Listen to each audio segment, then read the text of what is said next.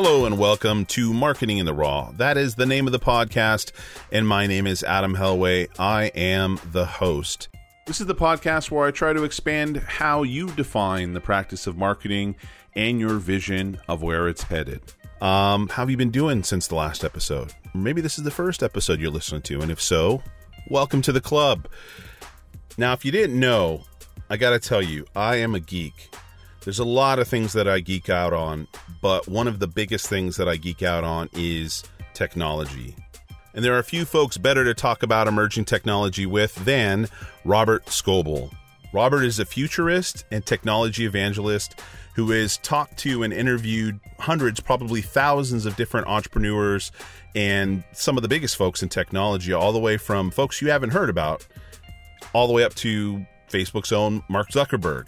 Uh, he is also the author of multiple books, the most recent one being about spatial computing called Infinite Retina. My intention in talking with Robert was to talk about AR and VR with him, but as you'll hear in this uh, in this episode, uh, he went a lot deeper, and that's why I like talking to him because he uh, he just he takes all the information that he gets from the conversations that he has and his own view of the world uh, to to really distill some interesting insights about what's going to happen in technology in the not so distant future. And I get to talk with them about how those things are going to impact personalizing customer experiences for folks and ultimately how we might need to look a little bit differently at the world not so long from now and uh, try to get on board with the, with some of this technology in order to help service our customers better and create less friction in the experiences that we uh, are putting out there for those customers. So, one last thing to share before we start the interview. I recorded this with Robert back in 2019, which is why you not only hear me recording this in person with Robert at his house, which I wouldn't do now because of social distancing at the time of the release of this podcast. There may be some things that we talk about where the timing is a little bit different based on the date of this recording. Now, here's a glimpse into the future with Robert Scoble. Robert Scoble, how are you doing, young man? I'm doing great. Thanks for coming. Thank you for uh, for letting me uh, see you in person. Um, it's been a while, and uh, you've you've we, we, always get together and talk about a lot of geeky stuff whenever we get to meet, um, and so I always enjoy that. Um, and when we we talked in the past, it's always been something quite different than what we're going to talk about today. Yeah, I'm really interested. We're going to be talking about AR and VR. What's got this tickling you know that the geek bone in your body that's want, making you want to go deep into this topic these days? Well i have an autistic son uh, who's 11 years old and if you think about what's going to happen in his life and he he's barely verbal he uh, he doesn't uh, have the skills to deal with people very well. And he doesn't have the skills even to remember chores or things in his life right? And um, and I, you know, talking to the people who are building these glasses, it's like, oh, these glasses that are coming are going to be able to tell him to look into people's eyes or going to be able to assist him in living his life. And along with those, I, I call it spatial computing, by the way, because it's bigger than just augmented reality. It's autonomous cars, it's uh, 3D sensors in factories and robots in factories, right? It, it's any computing that either the computer or the human is moving around in, right? That's the way I think about it. I, and there's not really a good definition of spatial, but that's how I'm thinking about spatial. If you think about augmented reality, we're about to get a new paradigm of computing that we move around in. And that paradigm is going to be far more personal than holding a mobile phone in your hand. Not to mention, you're going to get all sorts of magic right? Uh, big big screens and multiple screens all around you all the time if you want them, so you can work in a new in a, a Starbucks and uh, not have to look at a little tiny. Uh, even your nice big MacBook Pro there is a fairly small screen uh, compared to what's going to be on your face in just a few years. So a lot of fun stuff, and then uh, I've just started seeing some amazing things coming. You know as uh, mind blowing things. Well, new, it, new kinds of entertainment, new kinds of education, new kinds of retail stores, right? It, and, and, so, how is this? How is this different than, um, you know, we, we saw over time a number of of really big technological tipping points. We, yeah. we, we, had the personal computer, uh, we had the internet, we had uh, mobile devices, we've had social media, and all of these have had a, a huge impact on both business and you know consumer behavior and expectations. How do you yeah. see AR doing that? Say in the next few years, but even the next ten years. I, I think it's even bigger. I think um, if you uh, if you buy into the premise that we're going to get a pair of uh, something that looks like a Ray Ban or an Oakley in just a few years, let's call it four years. And before that, we're going to get lots of new devices. Uh, Facebook is bringing Oculus Quest out in a, a month or two, right? Um, we're seeing lots of new devices coming over the next four years. But if you buy into that premise that I, that soon, uh, you know, four years is fairly soon. It's by the time somebody who's entering college this year gets out of college, right? That we're going to be wearing a pair of glasses that lets you see an, something around an 8K display on each eye. You're going to be watching Netflix in these glasses, right? But it's not going to be like watching it on a 65 inch TV. It's going to be like watching it on, on an IMAX screen in front of you, right? And um, and you're going to have multiple microphones. I mean, my my little uh, headphones have six microphones on them now. Think about that. I, I, when I worked at Microsoft, somebody showed me an Array microphone that cost ten thousand dollars and had, I think, four microphones. Now my headphones that cost one hundred fifty dollars has six. Right? Everything getting miniaturized. Everything's getting smaller, and you're getting new kinds of AIs that are that are uh, watching that sensor input for new kinds of data. Right? We're getting autonomous cars, all that fun stuff we're going to see a new way to compute, um, a, a, new way to talk to Google and Amazon, right? I mean, out over here we can say, "Hey Google, what's the weather today?" In Campbell today, it'll be cloudy with a forecasted high of 61 and a low of 52. Right. Right that, now it's 58 and cloudy. Thank you. and that microphone is what 20 feet away, right? and it's and they can pick it up through noise and all that oh, sort yeah. of thing, right? Oh yeah, yep. you know. Google's uh, microphones. You can be in a noisy bar now at, using Google Assistant on your mobile phone, two, three feet away from you, and it still hears you. So you you start thinking about, oh, we're getting a new Siri soon. We're getting a new uh, visual display soon. We're getting sensors that understand where you're looking right? Eye sensors and the sensors in the glasses are going to know where you're looking. You're getting new kinds of cameras. We just uh, showed you my Insta360 360 degree camera. That think about all the technology that's just in that little box. It's more technology than took us to the moon, right? In a little box. it has dozens of sensors and it has AI that looks for features in the room to uh, get rid of shake in the camera and stuff like that it's pretty crazy the technology that's coming. And in a box that costs $300 right? And the costs are coming down so fast. That camera you know just four years ago i bought uh, six gopros and did this, the same thing.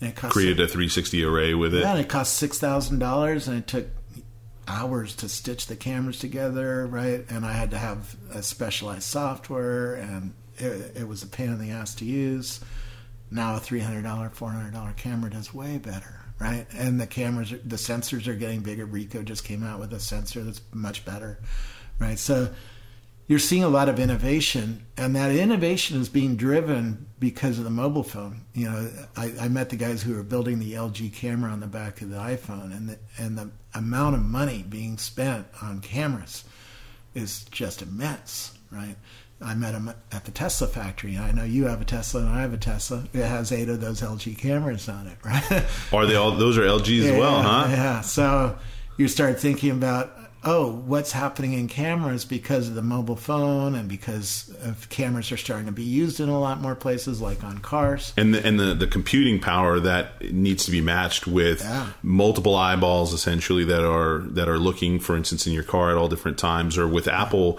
we've seen them go from just simply having better cameras over a period of time in their in, in within their devices yeah. to creating mini arrays of cameras, but but tout in their new keynotes about their new products really more the software element of Oh, what yeah. their their phone can do with the visual data it's getting from those cameras. Well, they're looking at the images in real time with AI chips, uh, uh, sometimes GPUs, uh, graphic processing units.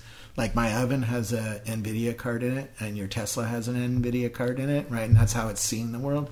But Tesla this year is going to come out, or in the next year, is going to come out with an AI chip that's going to be five to 20 times faster than the NVIDIA card.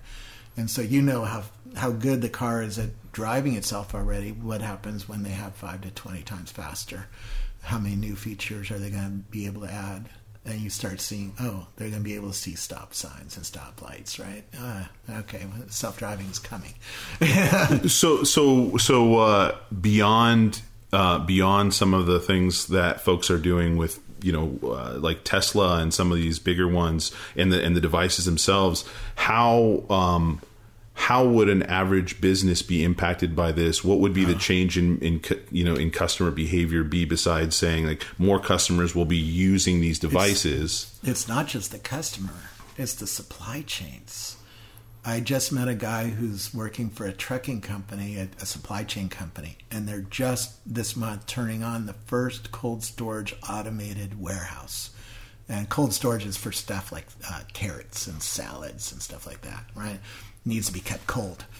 And it, so if, if you're a farmer here in Gilroy, uh, near Silicon Valley, and you need to get, um, you know, co- uh, salad, you know, uh, Brussels sprouts across the country, you need to go through his warehouse, and it's an automated. It's the first automated warehouse, right? So a lot of robots, right? And just a few miles away is Amazon has a million square foot warehouse with I don't know hundreds of thousands of robots. Yeah, yeah. And so the supply chain is changing. The, the entire, I think America is going to be reconfigured over the next uh, 10 years.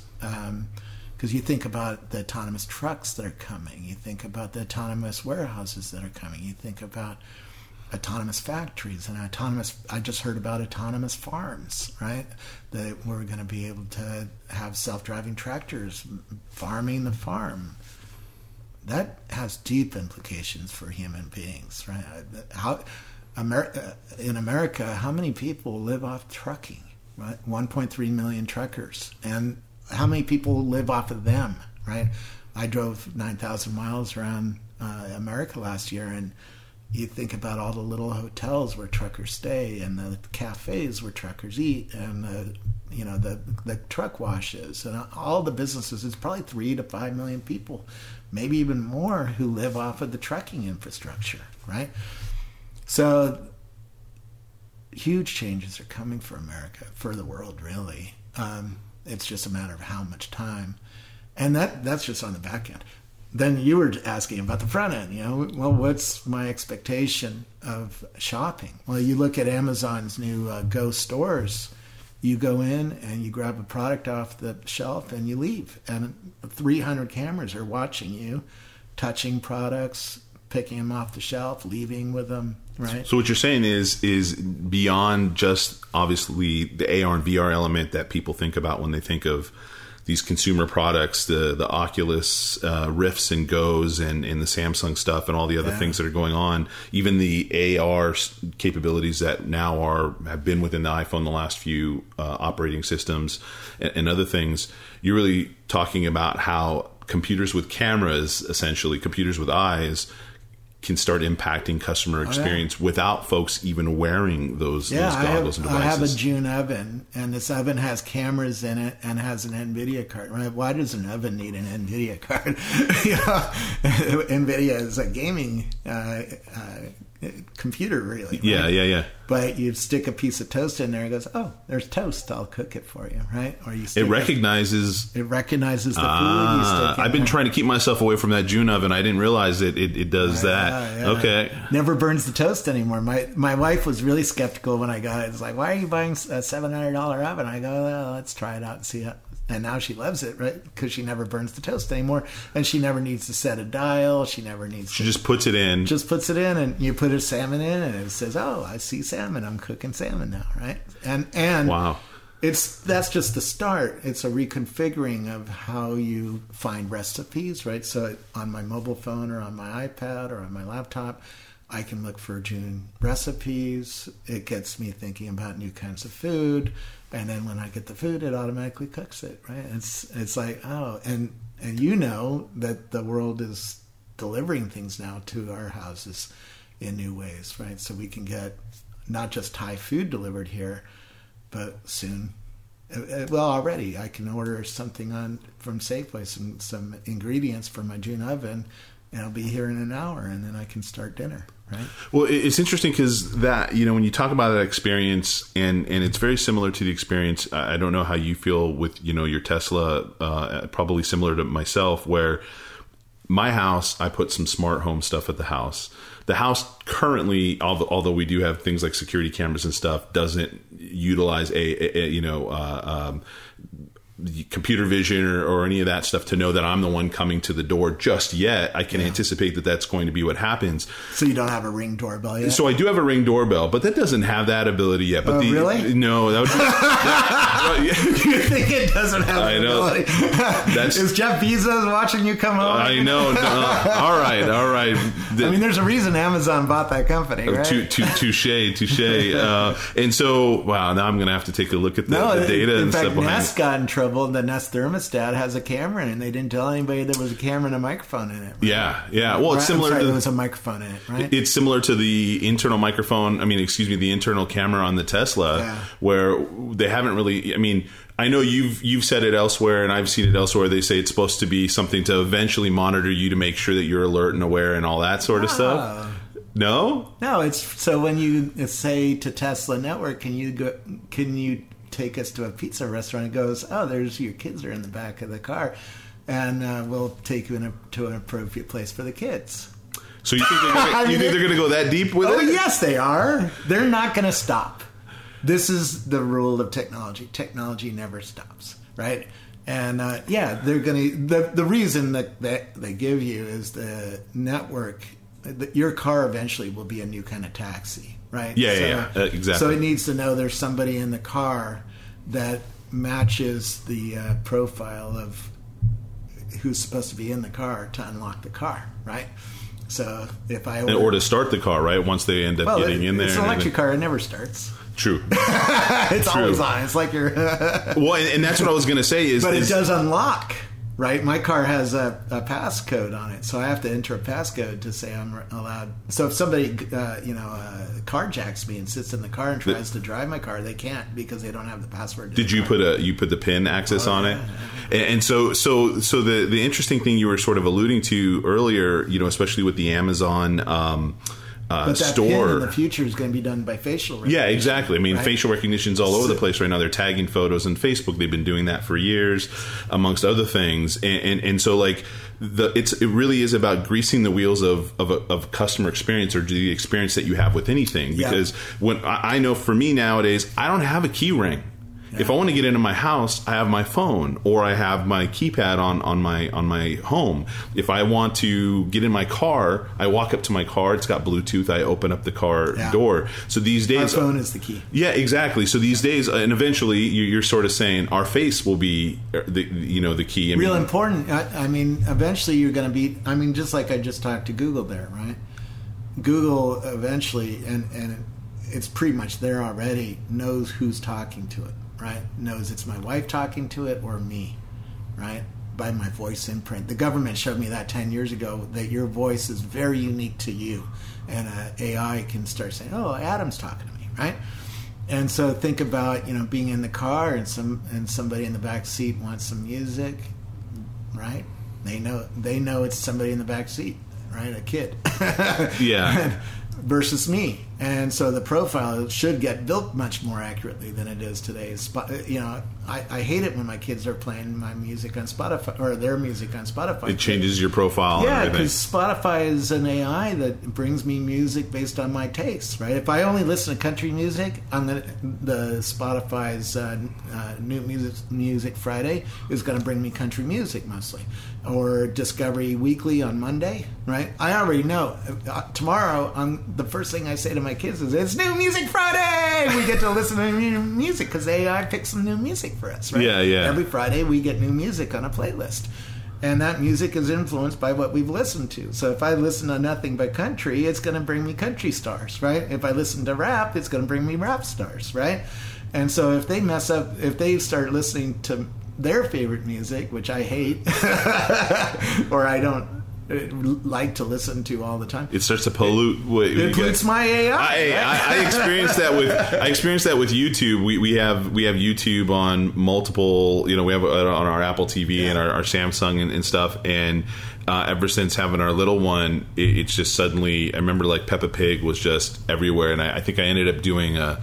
I ended up teaching a, a course at some place and was bringing up a YouTube video. And as I'm bringing it up, you know, this this video about something related to marketing or whatever, the whole entire side was like, "You may also like," and it's all these Peppa Pig videos that you know my son was watching on there, and that's. I mean that that's sort of a, a very crude and given, We're but touching on where this world is going. Yeah, yeah. And it's not there today because, uh, you know, if I talk to my Amazon Alexa, which is in the other room, it's not personalized really well. It doesn't change. If you ask a question, it'll give you the same answer as if I ask it a question. But where we're going is hyper personalized experiences. My June oven, for instance, my wife likes her steak well done. I like it medium rare. So how does it know whether it's me that it's cooking the steak for or for her? Right? it doesn't look outward; it looks inward. So it's not able to do that at the moment. Yeah, we could change it on the mobile phone and say, well, that steak we'd like to have well done. But um, in the future, it's just going to know, oh, I'm making a steak for Maryam, well done, right? And same thing with Google, same thing with Alexa, same thing with our Tesla. It's going to personalize based on who you are and who's sitting in the car. Why, you know, why is Elon Musk so genius? Because he already forced the the controls of the car to be on your phone, right? To be in the cloud, right? Uh, Our cars don't have any physical knobs on the dash, even for air, air vents. Everything is virtualized. So if you, in the future, if you get into a future Tesla, it's going to know everything about you. It's going to know your seat position. It's going to know your stereo. Your You could you could port preferences over. Yeah, and now think about he's building a taxi of the future. Well, we're going to get, you know, you're going to go on a trip to New York or something, and you're going to get in the airport, and a Tesla's going to pick up, pick you up, and it's going to be completely personalized to you. It's going to be like it's yours. Right? Well, it's, it's very similar to you know when the first iPhone came out, and then I don't remember how many versions later it took for them to really capture your profile, all your preferences, It's keep still- it over on. it's still not very good. Yeah, I know. but but but but then you go and you buy another iPhone, and now you it's far less. Besides the fact that you don't even have to wire it up to a computer and use iTunes to do it anymore. That stuff is, is porting your profile, you know, a- across things, and that's really the rather than using your face, it's you've got to use a password and all that stuff to log which, in. Which gets into, you know, when I start talking with, like this with normal people, or even people inside the tech industry, invariably privacy starts coming up, right? And it's like that's a scary amount of data to give uh, Elon Musk or to Jeff Bezos or you know a Tesla or an Amazon or a Facebook, right?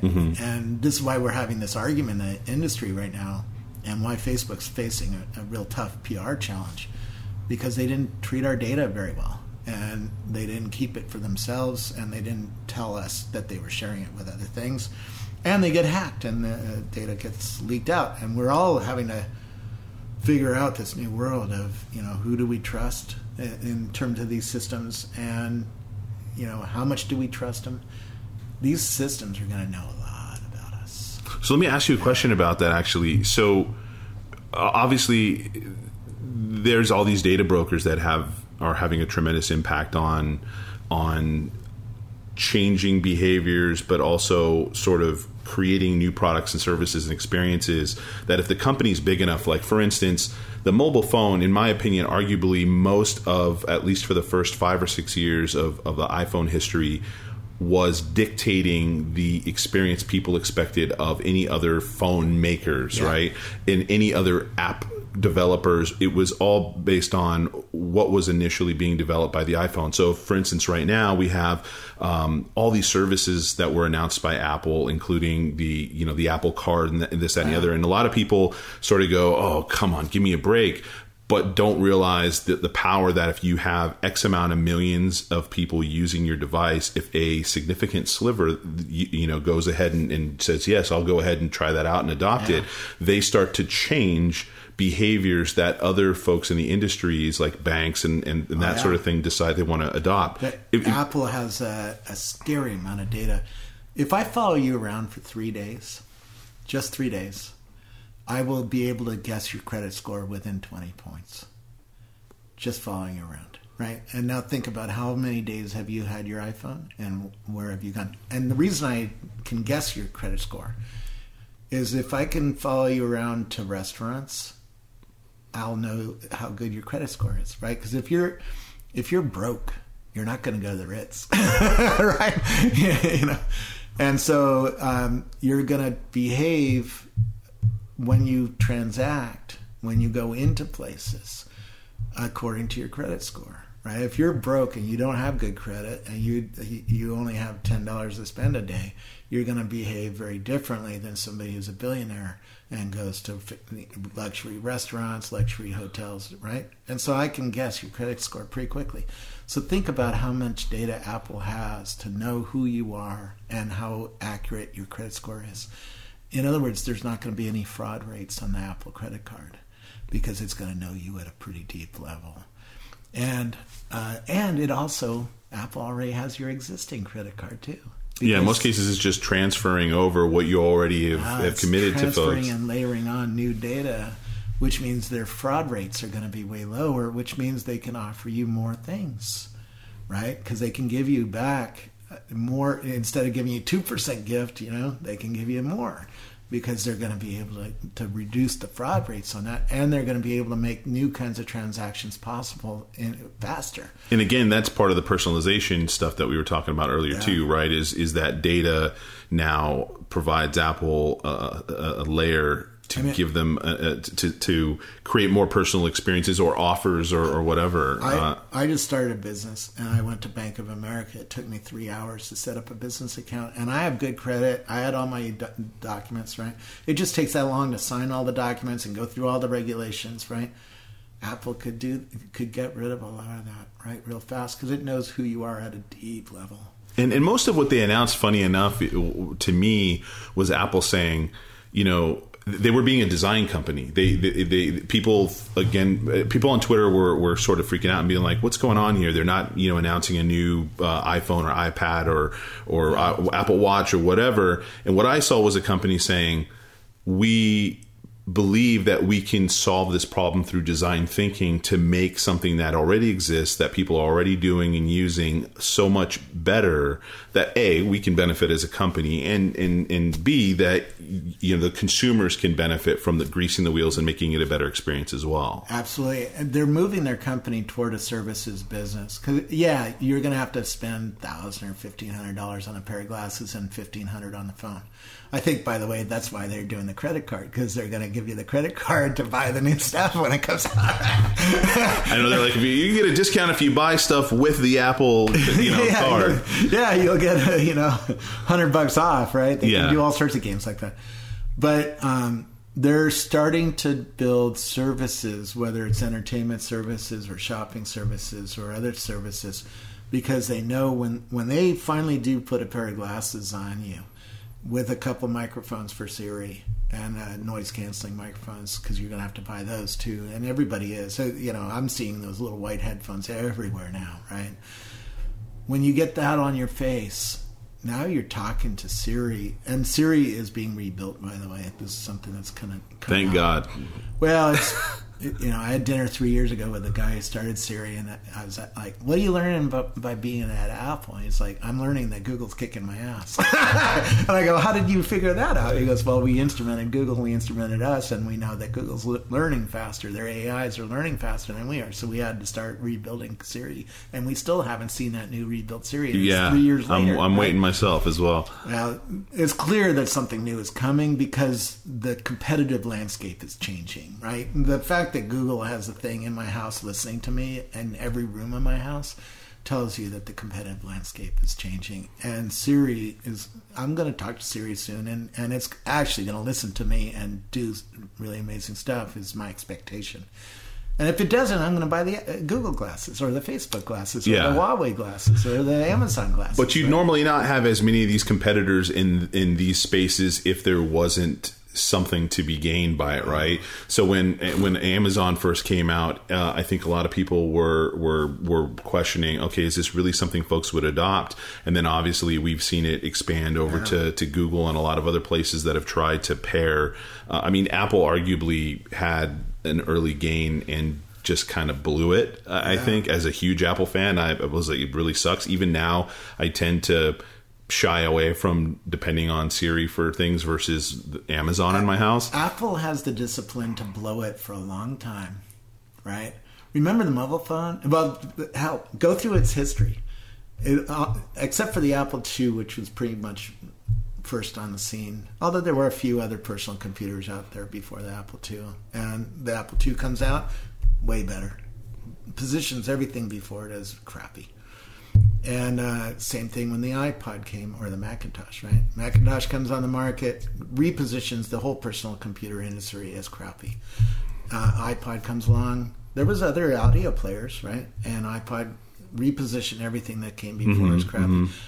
Apple has the discipline to stay out of the market for a long time and does not care that somebody else is having some fun, right? And uh, iPhone comes in. I mean, I had Nokia phones and Treos and Blackberries, right? There was a whole industry, and everybody thought Nokia had it all locked up. Yep. They had the worldwide global marketplace uh, on phones, and they had the best phones, blah, blah, blah. And Apple comes in and changes the market, repositions everything that was before as lame, right? And the same thing's going to happen in VR, right? And so, you know, let's. We're talking a little bit. yeah, yeah. I was saying, futuristic, let's circle. Let's circle back in the let's sense let's of come back to 2019. So, yeah. so uh, uh, the you know we, we were talking just before the podcast about like Facebook for for instance. I think um, VR and AR stuff. Um, I think I think unless you're really really geeky, you aren't going to realize where AR is in your life or where VR is. For instance, again, most of the folks that have new devices, um, you know, they are going to have some element of AR and VR. Arguably, I don't really use it on my iPhone very much. Um, I Not yet. Not, and there's a reason you don't. The optics just aren't. The screens that you're wearing are not good enough to let you work in them. I can't code in them. I can't do my email. I can't do Facebook in them. That's about to change in the next two years. I, I'm starting to see optics from the Israelis that are just mind blowing. So, so do you think that part of the adoption isn't just isn't just people? It really is that one. When you try the experience right now, it feels a bit more novel than it will when the optics really. Because when you look at somebody like Magic Leap and some of these other big players, like like Hololens, even, and, and I and I honestly, I take a lot of your um, your advice when it comes to seeing what you're talking about online about it.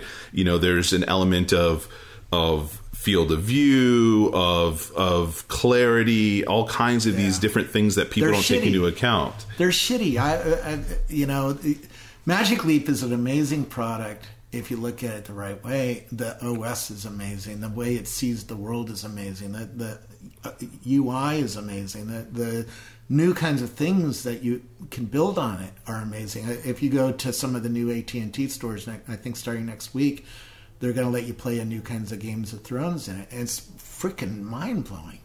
But the optics just suck. And even Rony, who runs the company, knows this. He he admits it. He- The the technology to build optics is just not there, and this is a twenty five hundred dollar device. And this is why uh, Microsoft says the Hololens is not for consumers, for running a factory or doing some new surgery. Because there's some there's some tolerance of acceptance there, but but but and all, obviously Yeah. the, the cost is involved. But yeah, cost and, and optics you can't use it for coding or use it for doing email it just hurts your eyes it, it, it, i can't even read it it's too blurry right for the for that those kinds of use cases great for doing surgery on somebody because it uh, you know it does all sorts of amazing 3d stuff that if you're a car designer or an architect can use it or a gamer yeah But even gamers, like they they they'd say it's not there yet. It's like, ah, it, you know, we're close, but those optics need to be improved. And and the Israelis and the Chinese are showing me optics now coming, like coming in the next eighteen months that are mind blowing. And that's why I'm that's why I'm really bullish. It, it's I know what consumers are going to react to, and when they put on glasses that have mind blowing optics, then they're going to get it and they're not going to have to dream. I have to when I put on Magic Leap, I have to ignore the optics and dream about what does this mean mm-hmm. for the future. Yeah, yeah. Um, and so Oculus Quest is coming. You know, and here's a good example. Right, I do a lot of research with people, I just just because.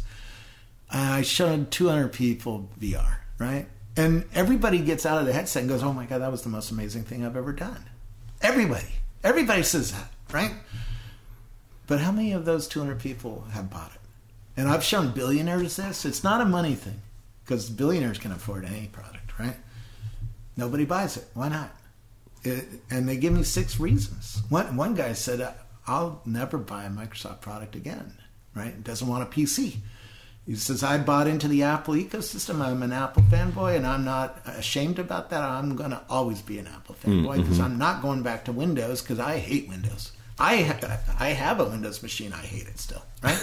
and I worked at Microsoft for three years. It's it's a crappy OS in, in a lot of ways compared to Macintosh. But if you're a gamer, you got to have a PC. And if you want to play VR today, you got to have a PC.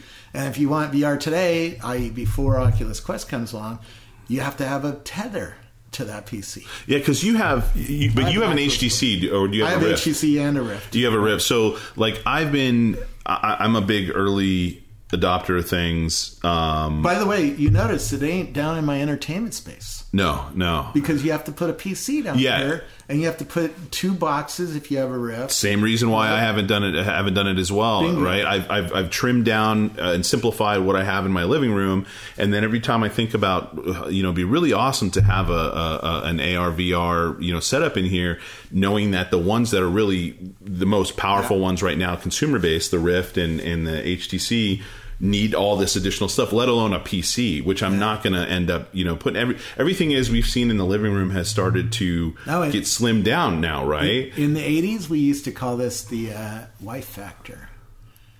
I used to sell. I I used to run a. I've been doing this for a long time. I study how people adopt new technologies. Back then, it was beta or VHS VCRs in a consumer electronics store. Right, I sold I sold refrigerators, I sold ovens, I sold cameras. I, you know, I sold high tech stuff, man. I sold.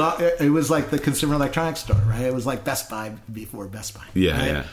And back then, they would, you know, people would come in, and if the wife didn't want it in her kitchen, it ain't gonna get bought, right? Yeah. Or didn't want it in the living room. I, I, don't care how good the speakers sounded. If they were too big for the wife, they ain't gonna get bought. That's true. Right? That's true. And so, um, and and now we can't call it the wife factor, but I'll call it the spouse or the or your your partner's factor, right? Yeah, yeah, yeah. If your partner doesn't want that stuff in the living room, it ain't going in the living room. It's a community right? space, right? Yeah. And and and, uh, and, and so like then I'd gone from with the Rift and, and HTC Vive, the computer thing was the big issue. Then they went yeah. to the other side. Facebook did with the Oculus Go. Yeah, but Oculus Go is not real VR.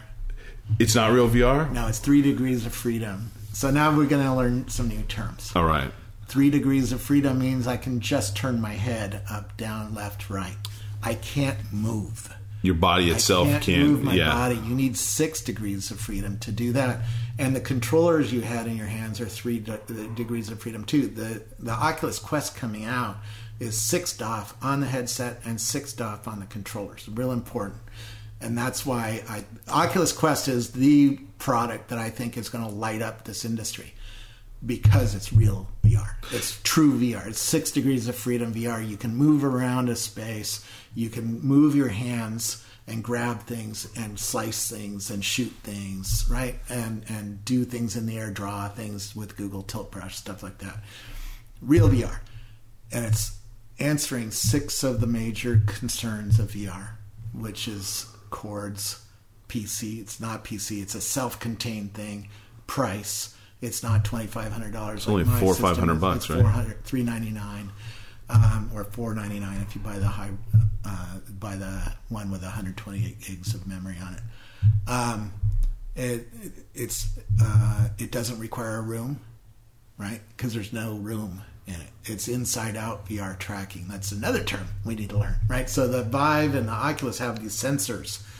Uh, that you have to mount up in your room. You need to mount them or put them on the tables so, uh, toward your play space so that it can see where you are, right? That's how it does 6DoF the Oculus Quest has that built into the headset. It has a little couple of little cameras that are looking out at the room and using computer vision to see the room and know that where it is in the world, right? It, that, and that's called inside out VR tracking. Versus, uh, got it, got it. Yeah. Versus the sensors in where the sensors are sort of uh, watching you from from right. outside your experience. Right. So I can play it in any room of my house now. I don't have to go to my room that has it all set up. You can bring it with you on a trip. It doesn't matter. Right. You can play it in a hotel. Right. And so now I can carry a couple of them for the kids and take them on into a hotel and play VR in the hotel.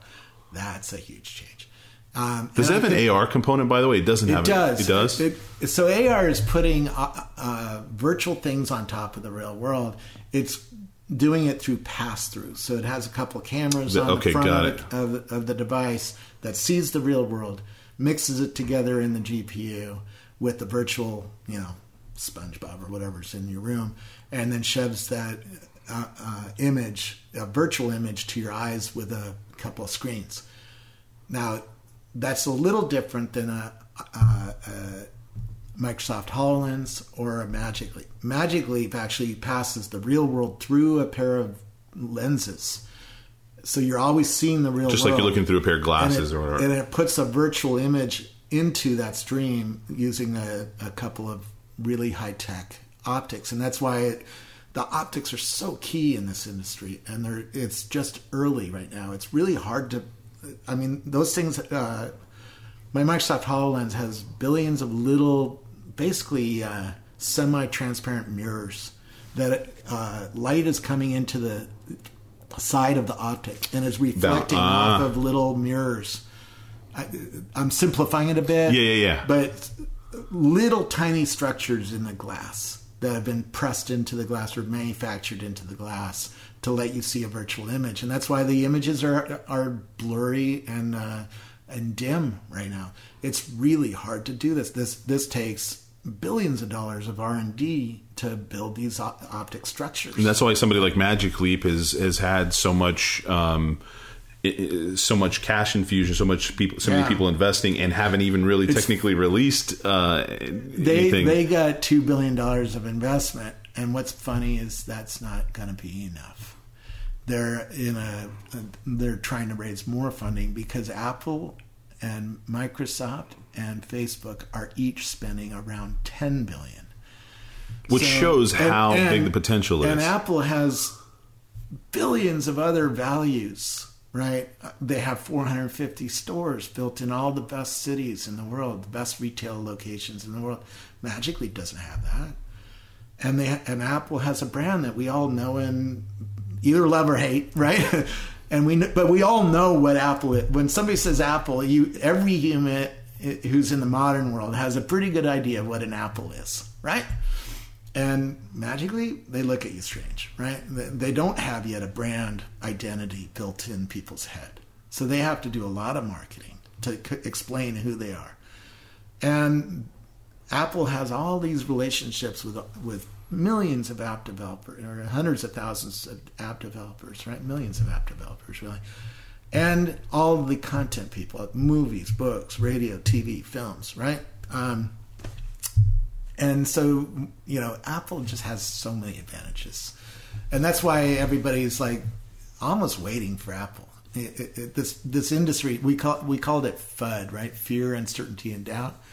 Apple's fudded the whole market. And the whole market's like investors tell me I'm waiting to know more about Apple when Apple's coming in the market because that's when the app when the market becomes real. When Apple enters the market, all of a sudden the game starts right? And that's that's sort of how they're approaching this, right? And I, it's sort of how I'm approaching it too, right? And I know when Apple comes in this market, it's going to dramatically change the market. Even if you don't buy an Apple, it's going to dramatically change the market. It's yeah, going to make we talked more- about that earlier, right? Right. That that the phone itself created behaviors Yep. and expectations that others adopted, Yeah. and and, uh, and and I think the same thing will happen, like you said, with Apple. Even though they they put augmented But- reality on their device, but But that's two years from now. This year, Oculus Quest, I think, is going to really change the market. Um, it fixes most of the problems of VR um, that are going to keep people from buying it, and it's going to get people like me to buy two or three of them so I can play with my kids. I'm really am frustrated. Can you be in? Are they going to be Yes. let you in the same space? Yes. So that's an interesting thing because I know you have have gone into uh, is it is it Spaces? Is that what they call it? Uh, is it Facebook? Well, there's Facebook space. There's a whole bunch of social VR things. I mean, if you have Oculus Quest uh, or Oculus Rift at your house, and I have it at my house or HTC, Vive, Yeah, yeah, doesn't yeah. matter. I can play something like Rec Room. Rec Room lets me play paintball with you, basketball, skee ball, all sorts of different games virtually over the internet, right? But I, but you have to have one, and I have to have one. So I- there's going to be a fear of missing out element as well, where people are going to be like, I got to go Yeah. buy one because my friends There we go. are jumping in. That's part of it. But I don't give a shit about you. I don't want to play with you. I want to play with my kids. and I can't play with my kids. I can't play this virtual basketball with my kids. Can you imagine me knocking at your door? Hey, Maryam, uh, can Robert play? No, you can do that virtually, right? I get a notification in my VR. Hey, Adam's trying to play with Rec Room or High Fidelity with you, whatever. Yeah, yeah. But I can't afford two of these things right now. So I can't play these new paintball games with my kids. And I want to play with my kids. it's going to become a social. I'm going to buy two of these Oculus Quest because they're 400 bucks a piece and they don't need a room. And we can play new virtual games together or new virtual things together. Do you know? You you look at things like um, Google Earth VR, lets you walk around the entire Earth. There's uh, uh, the entire Earth is in VR, right? So I can zoom into a street in New York and walk down the street. It's fucking amazing, right? But I can't do that with my kid. And I want to, you know, like next week we're going to Los Angeles. We're going to go to U- USC, right? I want to take my kid into Google Earth and show him, hey, this is where we're going next week. Get him excited, right? There's a lot the of solo experiences, but but this could really open the door for folks to have multi-part. shared experiences. Yeah, and that's why I'm I'm, I'm so I'm watching. Um, I'm building a thesis, a roadmap of where the industry is going. This year, we're going to get multi-party. We're getting fixed uh, VR, and we're getting a affordable-ish VR. Right, four hundred bucks. A lot of people can afford that. Not everybody, but a lot of people can. It's certainly better than 20. uh, My VR system costs twenty two hundred dollars. Right, very few people can afford a twenty two hundred dollar discretionary spend Yeah, yeah. a lot of people can afford a four hundred dollar discretionary spend. You almost don't even have to ask your. Now the new phones are eight nine hundred Yeah, yeah. dollars a pop now. So and next year I, I'm hearing. So I'm. I've been I've been traveling the world and talking to people at Facebook and Microsoft and Google and, and all that, trying to figure out what's coming, uh, and understanding the R and D that's going on and whatnot. Next year we're going to get sharper optics. There's 4K displays coming next year, maybe 18 months from now, and that's when the VR goes mainstream.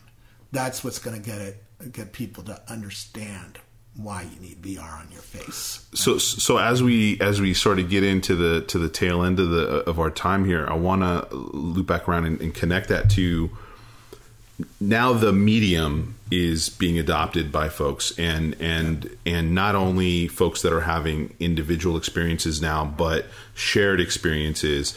And you know for for marketers and brands like understanding where people's attention is is a big deal. If people are not spending as much attention on their mobile devices now, but are in VR and, and AR, if they're not spending as much time, we look at something like uh, Fortnite, for instance, Yeah. right? Fortnite, huge explosion over the last year, and what happens? You see brands and artists doing concerts and things inside Marshmello, 11 million people. watched. Right. So they're inside of a video game that technically is not an AR VR device, and they're experiencing this uh, this concert. They want to be there. They're experiencing it. it. It's it's something that gets talked about. In fact, I think they ended up doing two shows uh, in, in the end.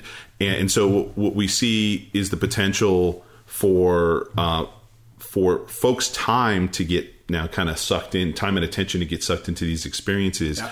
how do brand how could brands think about dipping their toes in the water beyond like from a sense of content creation yeah. or creating experiences or being a part of those experiences that they're having I, I live on a street with 7-Eleven, right? And 7-Eleven has an app on your mobile phone. So you walk in and you get points for walking into a 7-Eleven and buying things, right? And they're using AR and building lightweight AR games to engage their users, and sales have gone up because of that. So that's where the brands are today. Let's build some AR lightweight experiences for mobile AR because everybody has a mobile phone. You know, very few people have VR, right? Only a few million people out, out of the world have VR. And uh, and it's hard to get to VR people because you have to get them to load an app up and you know I have Rec Room. Am I going to download a 7-Eleven app and play that instead of Rec Room on my VR? Not going to happen, right? So it's really hard.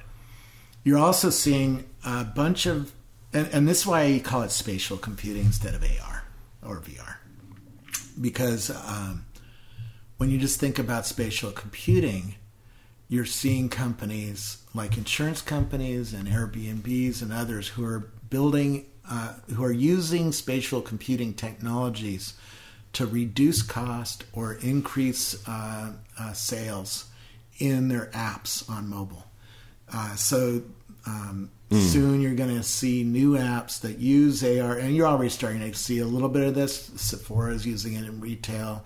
Um, 7-Eleven's using it in, in their store.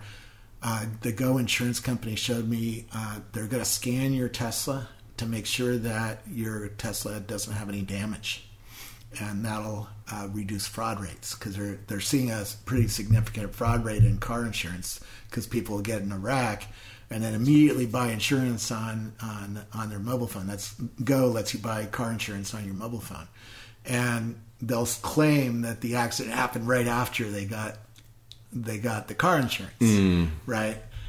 In other words, they're trying to play the Yeah, yeah, yeah.